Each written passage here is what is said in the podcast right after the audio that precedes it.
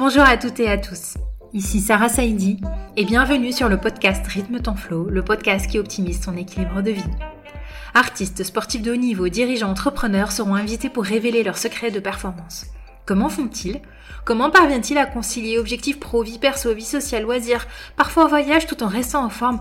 Et quelle pression Et pourtant, ils sont humains, comme vous et moi, et ils arrivent à optimiser leur flow, c'est cette zone de génie qui leur permet de relever de grands défis. Bref, j'aborderai l'équilibre avec des équilibristes d'exception et j'accompagne moi-même les personnes ambitieuses à faire carrière sans s'oublier. Vous aurez ici plein de ressources pour optimiser votre productivité sans vous sacrifier. Je suis convaincue qu'il est possible d'associer équilibre et ambition.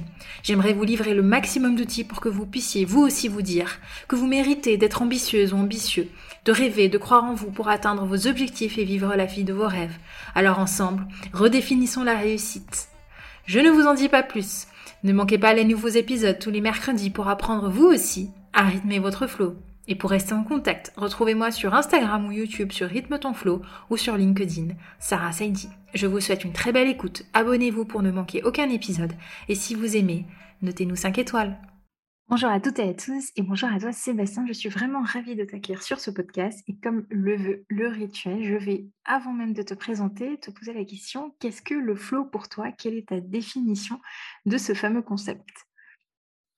Alors moi je vais rester un petit peu dans, mon univers, l'univers du sport et pour moi le, flow euh, tel que je l'ai connu en tant que joueur et tel que j'essaie de le, le faire découvrir en tout cas aux, athlètes que j'ai la chance euh, d'accompagner ou des joueurs que j'ai eu la chance d'accompagner, c'est d'atteindre un petit peu ce, nuage de réussite absolue où euh, on réussit tout et euh, rien ne peut nous atteindre pendant un match. Incroyable, nuage de réussite absolue, ça vend du rêve. Merci beaucoup Sébastien. Bah, du coup, je vais te proposer bah, de te présenter. Donc, on a directement euh, eu la fibre sportive. Est-ce que tu peux nous en dire un peu plus sur ce que tu fais aujourd'hui et ce qui t'a amené à, travailler justement dans l'univers euh, sportif? Alors aujourd'hui, je suis un petit peu plus un, couteau suisse. Euh, je fais beaucoup de choses qui me, qui me passionnent euh, autour de différents univers. L'univers de la justice, parce que je suis éducateur de justice, mais aussi autour de l'univers du sport, parce que je continue, en tout cas, j'ai eu pendant longtemps des activités d'entraîneur de tennis, de directeur sportif dans des, dans des différentes structures d'Île-de-France. Et puis, il y, a quelques, il y a quelques années, il y a 3, 4, 4 5 ans maintenant, j'ai décidé que j'avais envie de, de, me servir des valeurs du sport pour euh, les orienter différemment et aider, on va dire, des, des jeunes qui, euh, qui, en avaient besoin. Et, et c'est ce que je fais depuis 4-5 ans, tout en continuant des, des activités d'accompagnement en préparation mentale d'athlètes de haut niveau. Et puis pas que de haut niveau, aussi des jeunes, des jeunes espoirs. Et euh, du coup, j'essaie de concilier un petit peu tout ça, plus ma passion euh, de tout ce qui est en lien avec euh, les stratégies social médias, le community management, la communication et le podcast. parlons de votre mental que, que j'anime toutes les semaines. Donc voilà, quelques, quelques activités diverses et variées. Je ne mets pas tout dans le même panier, mais du coup, je m'éclate bien dans chacun. Génial. Et d'ailleurs, je me souviens avoir participé à ton podcast. Je pourrais partager le lien dans le descriptif.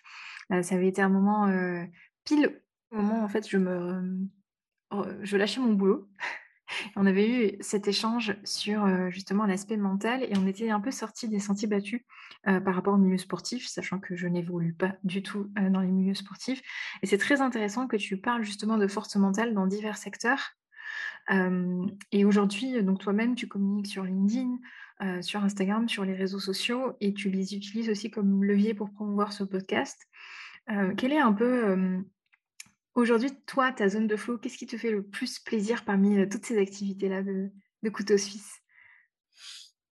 Alors en fait, j'ai envie de te dire que quand j'interviewe mes invités, je suis dans une presque une totale écoute active, un petit peu comme si je faisais une, euh, une séance avec un, de mes, euh, de mes, athlètes. Et euh, ils m'amènent dans leur univers. Et en allant dans leur univers, souvent, bah, je, suis un peu dans, je suis un peu dans le flow, en fait. Parce que du coup, j'essaye de, de, de, remodéliser mon cerveau à ce qu'ils me disent, de, de, rentrer dans cet univers que je connais pas, parce que j'aime bien aller, du coup, introspecter le mental bah, de personnes diverses et variées. C'est un peu l'objectif du podcast. Pas que des sportifs, mais des managers, des étudiants, des jeunes sportifs ou si c'est des athlètes, j'aime bien aller chercher des athlètes qui sont méconnus du grand public, français et pas fortement médiatisés, comme comme il se devrait, j'ai envie de dire, par rapport à leurs résultats sportifs et mmh. et du coup, c'est super riche et super intéressant de pouvoir aller, découvrir ces personnalités, leur parcours et puis aussi, bah, du coup, leur poser plein de questions en lien avec les thématiques du mental qui me permettent de de comprendre comment ils fonctionnent et et je pense que c'est hyper inspirant, bah, pour moi déjà et c'est aussi inspirant pour ceux qui écoutent. Oui et puis cette curiosité-là t'alimente en retour donc je trouve que c'est intéressant. Heu, tu aurais pu, faire de la prépa mentale et rester, uniquement dans ton secteur, mais avoir développé ce canal te permet aussi d'ouvrir des perspectives.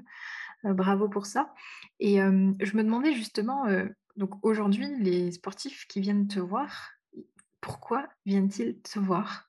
Quelles sont leurs demandes en général? Les demandes, sont vraiment diverses et variées. Aujourd'hui, bah, j'aide pas mal de sportifs, de manière philanthropique. Donc, heu, parce qu'il y en a beaucoup qui sont finalement sur le entre guillemets, heu, qui n'auraient pas les moyens de se payer un préparateur mental. Et finalement, moi, c'est en tout cas dans mes valeurs, heu, l'entraide, la solidarité et le partage sont des choses qui sont très, très importantes pour moi. Et il y a quelques années, bah, quand j'étais, jeune joueur ou que j'ai commencé le en tout cas à jouer au tennis, bah, j'ai eu la chance d'avoir des entraîneurs qui étaient un petit peu comme, comme ça et heu, finalement j'aime, heu, j'aime rendre ce qu'on m'a donné et heu, voilà, pour certains sportifs, bah, je les accompagne, comme je te disais, de manière philanthropique, pour les aider. Malgré qu'ils aient un très, très bon niveau et mais malgré leurs résultats sportifs, ils n'ont pas les moyens de se payer un coach. Donc ils sont obligés de faire des choix. Donc bah, les choix se sont portés plutôt sur les aspects, techniques et les aspects physiques et souvent, bah, on délaisse cette partie, préparation mentale et pourtant, c'est celle pour moi qui fait socle et qui, heu, qui devrait être la la priorité. Mais Oui. bon, voilà, c'est des choix. Donc, heu, voilà, j'aide pas mal de, de sportifs dans ce domaine-là.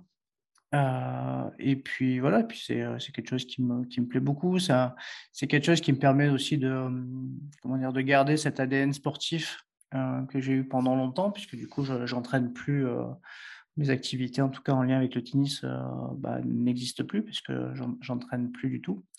Ma dernière, heu, séance de tennis, heu, a été, heu, réalisée, en milieu carcéral quand j'ai initié, une vingtaine de jeunes placés en du coup en détention, et j'ai voulu les initier au tennis et c'était une semaine, géniale pour ça en tout cas. Mmh. C'était la dernière fois que j'ai touché la raquette pour, pour les initier et mais voilà, depuis, bah, j'entraîne, moins ou de temps en temps j'aide, des, des joueurs ou des joueuses qui pourraient, heu, voilà, qui viennent me chercher pour me demander des conseils, mais en tout cas, c'est, c'est toujours de manière philanthropique. L'idée m'a traversé l'esprit. Je me dis que si tu fais un chapitre par, heu, personne interviewée et par joueur, tu as un moyen d'avoir un très beau recueil d'histoires de vie, mais aussi de dépassement de soi et c'est là où vient la question de est-ce que quand on prépare un sportif, on fait face au même, type de blocage que, un coaching d'un entrepreneur, par exemple? Est-ce que vous allez travailler, typiquement les croyances limitantes, des blocages, les schémas, répétitifs, ce genre de choses ou ça n'a rien à voir? Alors comme je te disais, en fait, les, athlètes ou les managers en fait, ils viennent avec des en tout cas des des problématiques très, heu, très variées. Mmh. Alors, hem, ça peut aller, heu, en tout cas dans les dans les thématiques que tu viens de que tu viens de citer, mais très souvent, ils viennent trop tard. Quand je dis: «Ils viennent trop tard», c'est que le fait de pas avoir travaillé suffisamment tôt sa préparation mentale, moi j'appelais ça de l'éducation mentale quand j'entraînais au tennis. Mmh. Souvent on souvent on va voir quelqu'un, mais on va le chercher un peu comme un pompier parce qu'il y a le feu, en fait et et c'est souvent compliqué d'accompagner, heu, ces personnes-là parce que du coup, ils sont enfin voilà, ils sont ils sont en feu, quoi. Donc il faut sor sortir la lampe à incendie, il faut faire faut refaire le film Ouais. et c'est important, bah, voilà, de les accompagner parce que du coup, c'est compliqué pour eux dans ce moment-là. Mais bon, ça n'empêche pas de de travailler, de reconstruire quelque chose, mais très souvent, bah, quel que soit le on va dire le que ça soit de l'entrepreneuriat, que ça soit du sport, que ça soit, le domaine artistique, à partir du moment où on est confronté à une grosse gestion des émotions et à de forts enjeux, bah, moi je conseille vivement d'être accompagné, euh, en tout cas mentalement, pour pouvoir euh, être au mieux préparé, en tout cas aux, expériences qu'on va vivre, parce que c'est important, euh, parce qu'une fois qu'on y est, on y est, c'est compliqué d'aller en arrière et puis euh, bah, souvent bah, quand on prend la claque euh, c'est compliqué le lendemain. Donc euh, voilà. Donc pour moi l'éducation la prépa mentale elle est importante. Dès le plus jeune âge j'ai eu cette chance de pouvoir intervenir trois fois cette année dans une école dans une école primaire donc dans la classe de mon fils. Et je me suis rendu compte sur trois séances sur la gestion des émotions que la plupart des enfants ne connaissaient quasiment que très peu d'émotions et que toutes les émotions qui ressortaient étaient des ancrages négatifs pour la plupart. Euh, du coup, c'était intéressant en tout cas de, travailler sur ces schémas-là et de, pouvoir donner déjà les, moyens d'identifier des émotions qu'ils vivaient et ensuite de pouvoir avoir des outils pour euh, bah, mieux les gérer euh, quand, en tout cas, des, des choses arrivaient pour pouvoir émotionnellement être efficient et pouvoir être lucide, en tout cas pour prendre les bonnes décisions. Oui. Et chez les enfants, bah, finalement, on se rend compte qu'il y a du boulot. Quoi. Ouais. J'imagine il y a de plus en plus d'initiatives et bravo à toi d'y avoir contribué. J'ai une question, elle va un peu ressembler à la question de la poule et ses œufs. est-ce que c'est le mental qui contrôle les émotions ou est-ce que ce sont les émotions qui contrôlent le mental? Ah, ah, c'est une bonne question ça. Euh, j'ai envie de te dire que bah, tes émotions, bah voilà, en fait, tu vas vivre un événement tu vas, en fait, tu vas vivre un événement et tu vas du coup euh, être dans un contexte, une situation bah, qui va te, en fonction en tout cas des individus, de ta cartographie du monde, te, faire réagir et provoquer certainement une émotion. Donc euh, j'ai envie de te dire que bon bah il y a souvent bah, l'observation et la situation qui amènent l'émotion et ensuite euh, ton cerveau bah, comment comment il va gérer quoi. Et c'est souvent différent d'un individu à un autre. C'est souvent ce que je dis, hein, et je donnais cet exemple euh, pas, plus tard que cet après-midi, je crois. C'est les gens qui se sont fait mordre par des chiens euh, plus jeunes et ceux qui ne se sont pas fait mordre. Quand tu t'es fait mordre par un chien, bon, bah, quand tu vois un chien, tu as peur, tu changes de trottoir automatiquement. Quoi. Et euh, celui qui n'en a pas peur, bah, il ne va pas changer de trottoir, il va avancer, et limite, il va le caresser. Et du coup, bah, c'est un peu la même chose. Quoi. C'est un peu la même chose. C'est en fonction des individus, on réagit différemment, on a des émotions différentes.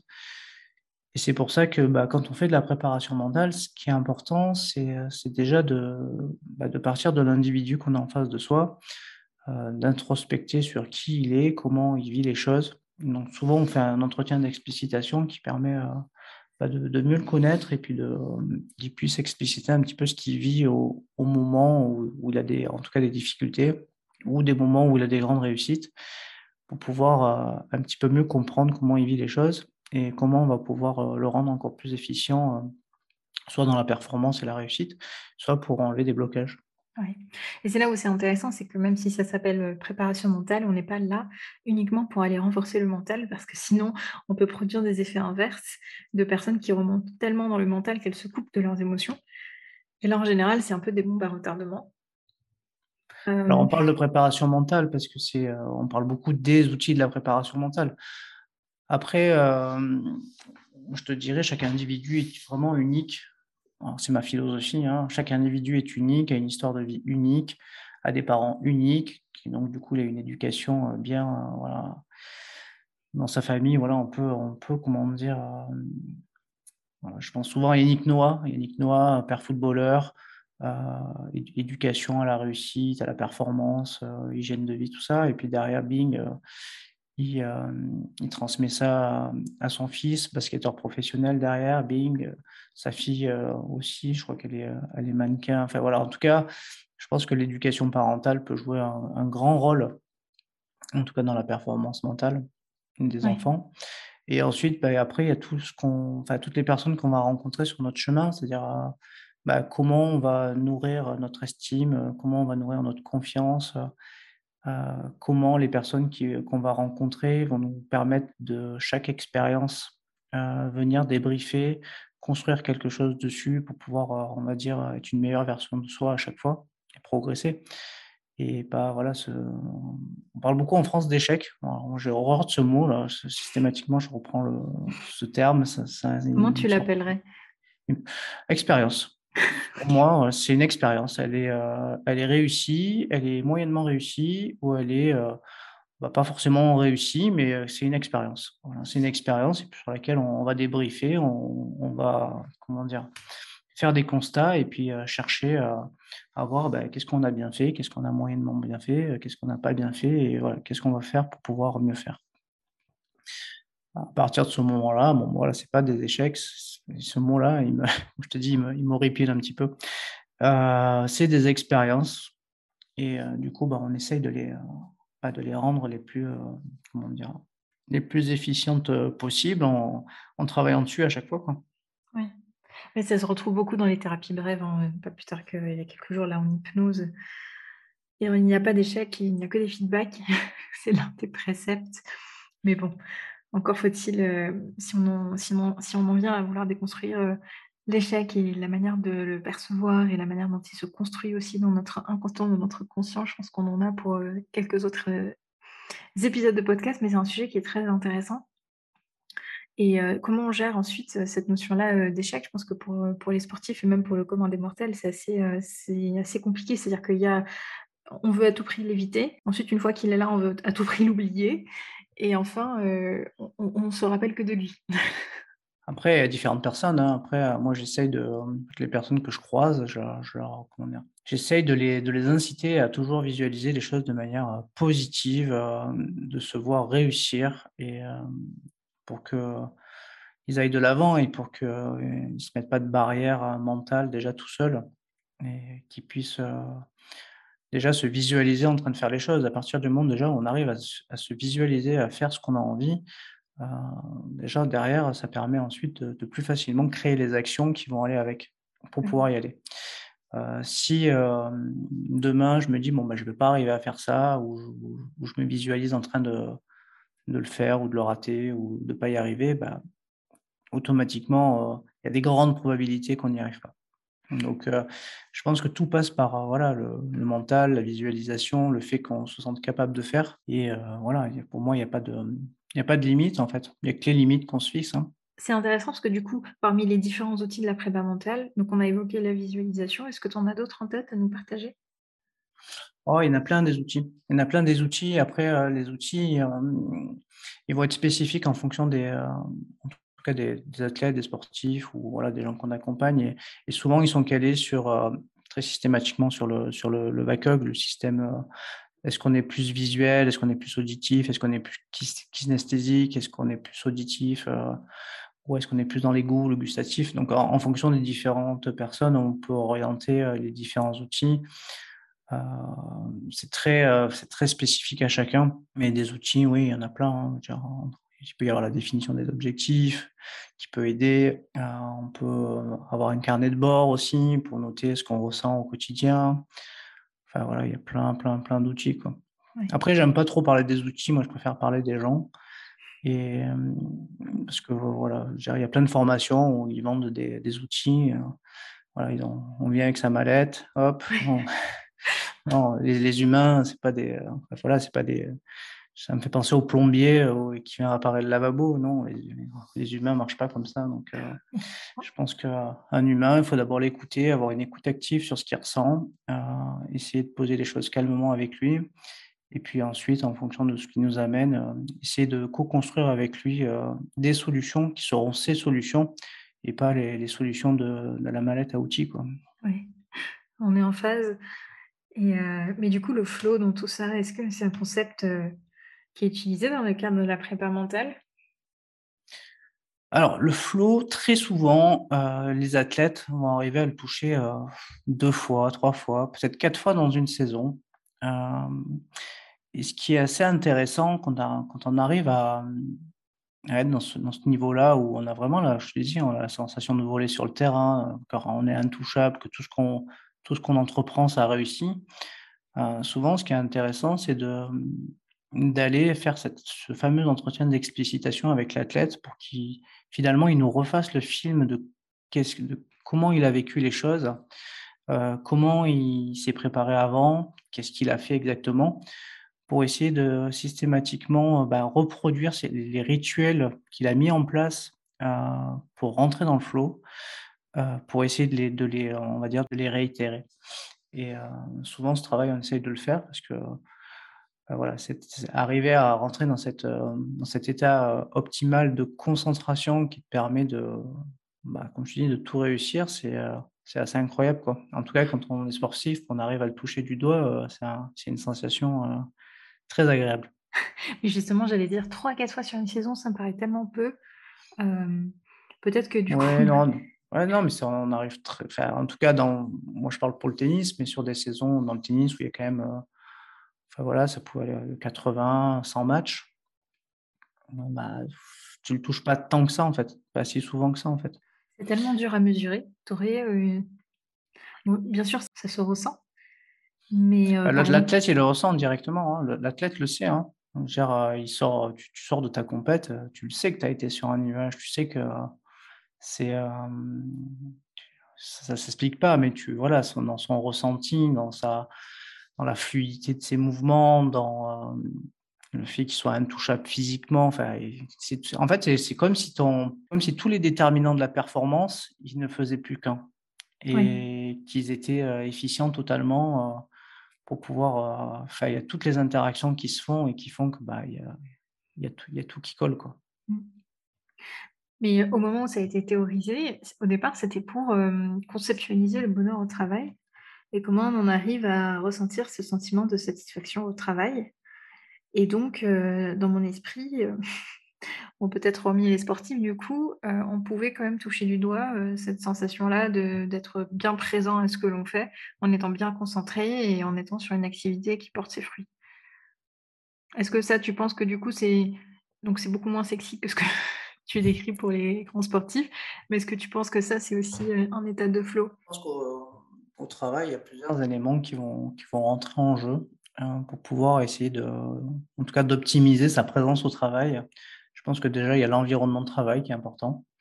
Euh, ensuite, il y a bah, la cohésion d'équipe, si on travaille en équipe, le fait d'aller dans un environnement où on est avec des gens euh, sympas, qui sont bienveillants, euh, solidaires. enfin, voilà, on sait qu'on n'est pas dans le jugement, mais on est dans la coopération pour un objectif commun, pour une entreprise, pour un projet. Ça, je pense que déjà, ça peut, ça peut contribuer au fait d'être bien. Et à partir du moment où on est bien, je pense qu'on va, on va optimiser euh, bah, toutes ces capacités, euh, on va dire, intellectuelles dans le projet. Quoi. Donc ça, c'est, euh, ça pour moi, c'est, une évidence. Quoi. À partir du moment où, déjà, ne serait-ce que les deux, les deux éléments que j'ai cités ne sont pas là, ça me paraît être compliqué parce que très souvent, qu'est-ce qui va se passer? Bon, bah voilà, on juge le travail des uns, on juge le travail des autres, donc finalement, bah, ça crée une mauvaise ambiance. Mmh on parle sur l'un, on parle sur l'autre, mais bon, finalement, on ne se concentre pas sur le projet, puisqu'à partir du moment où nos pensées sont pas dirigées vers, en tout cas, les, le projet et, on va dire, les, choses sur lesquelles on doit se concentrer, mais si on se dévie et qu'en tout cas, on est, on est plutôt axé sur des pensées parasites et des choses qui nous ne permettent pas de se concentrer sur le travail, bon, bah forcément, ça ne va pas le faire non plus. Donc je pense que voilà, si je devais euh, être euh, manager d'une entreprise, bon, ben, je leur ferais euh, un cours très simple. Le projet, les actions sur lesquelles ils ont des compétences et sur lesquelles ils doivent se concentrer sur leurs actions, les choses qui peuvent venir parasiter le projet pour clairement les avoir identifiées dans leur tête et si ça devait arriver, bah, finalement, se dire, ah ben non, mais ça, ça, ça va, me, ça va me parasiter, hop, hop, je switch, je reste concentré sur ma, ma liste de tâches et pour pouvoir être focus. Et, et je pense que voilà, ça, ça ferait du bien à tout le monde. Quoi. Ouais. Tu penses qu'un jour tu serais manager dans une boîte? Ça me déplairait pas. Ça me ah. déplairait pas parce qu'au final, euh, j'y amènerai ma, ma, en tout cas l'expertise que j'ai pu avoir dans le management du sport, que j'aime beaucoup. Et, euh, je pense qu'en fait, les, comment dire, les, euh, en fait, je pense qu'il y a des transversalités euh, qui, peuvent, se faire de manière assez facilement. Oui, et de plus en plus. En tout cas, Sébastien, franchement, l'échange est super riche. hyper intéressant parce qu'il y avait quand même une continuité, mais on a bien balayé tout plein de sujets très très différents. Est-ce que tu as des projets pour 2022 que tu aimerais nous partager? Bah ouais, des projets, j'en ai plein. Alors, Déjà, le, je suis à ma 71e interview, je crois, depuis que j'ai créé le podcast. Bravo. Euh, voilà, en février 2021, bah, l'objectif c'est de, bah, de, continuer. Mon, objectif c'est de me rapprocher euh, bah, des, des, 100 épisodes. Euh, continuer du coup à interviewer des gens. Ça, ça, reste un, projet. Toutes les semaines, avoir un, un, invité. Je garde le cap. Ensuite, euh, j'aimerais bien, tu en as parlé tout à l'heure, euh, j'ai collecté énormément d'interviews, énormément de données. J'aimerais bien en faire un livre. Ah J'aimerais bien en faire un livre, je ne sais pas encore sous quelle forme, mais en tout cas, j'aimerais, j'aimerais bien reprendre un petit peu euh, certaines, certaines interviews, voir un petit peu qu'est-ce qui s'est dit, ou comment croiser les choses et en faire un livre en lien avec la préparation mentale, du coup, qui s'appellerait Parlons de votre mental. Hein. Oui. Le titre est déjà tout trouvé. Et ça pourrait être hyper intéressant parce qu'il y a des choses euh, super sympas. Et puis, je me dis que moi, j'aime écouter, mais il y a des gens qui aiment lire. Et euh, du coup, voilà, il y a peut-être une, une, part d'auditeurs que, que je ne que je touche pas parce que euh, je suis juste sur le podcast et pas sur la partie écrite. Donc ça, ça, ça sera un, voilà, c'est un projet que j'ai en tête. Et ensuite, j'ai un autre projet. J'aimerais créer une radio, une radio digitale en lien avec, en lien avec le mental aussi pour pouvoir euh, alors, mettre en valeur euh, d'autres podcasteurs pour moi, comme, comme moi euh, qui, parlent de ce sujet-là. Ah inviter, des, inviter des justement bah, inviter des, jeunes artistes qui ne sont pas diffusés sur d'autres sur des radios et pour les mettre en valeur. Et du coup avoir un petit peu voilà parler parler de mental, éventuellement peut-être donner des, des comment dire des, des temps d'audience pour certains, euh, pour certains podcasteurs pour faire des, des lives aussi. Mais c'est un peu le projet que j'ai en, en, ce moment là, qui se construit euh, tout doucement. Et enfin voilà, j'ai déjà le nom de la radio, tout ça en tête. Bravo. Et voilà, j'ai déjà quelques podcasteurs qui, euh, qui sont partants. Donc voilà, il n'y a plus qu'à maintenant.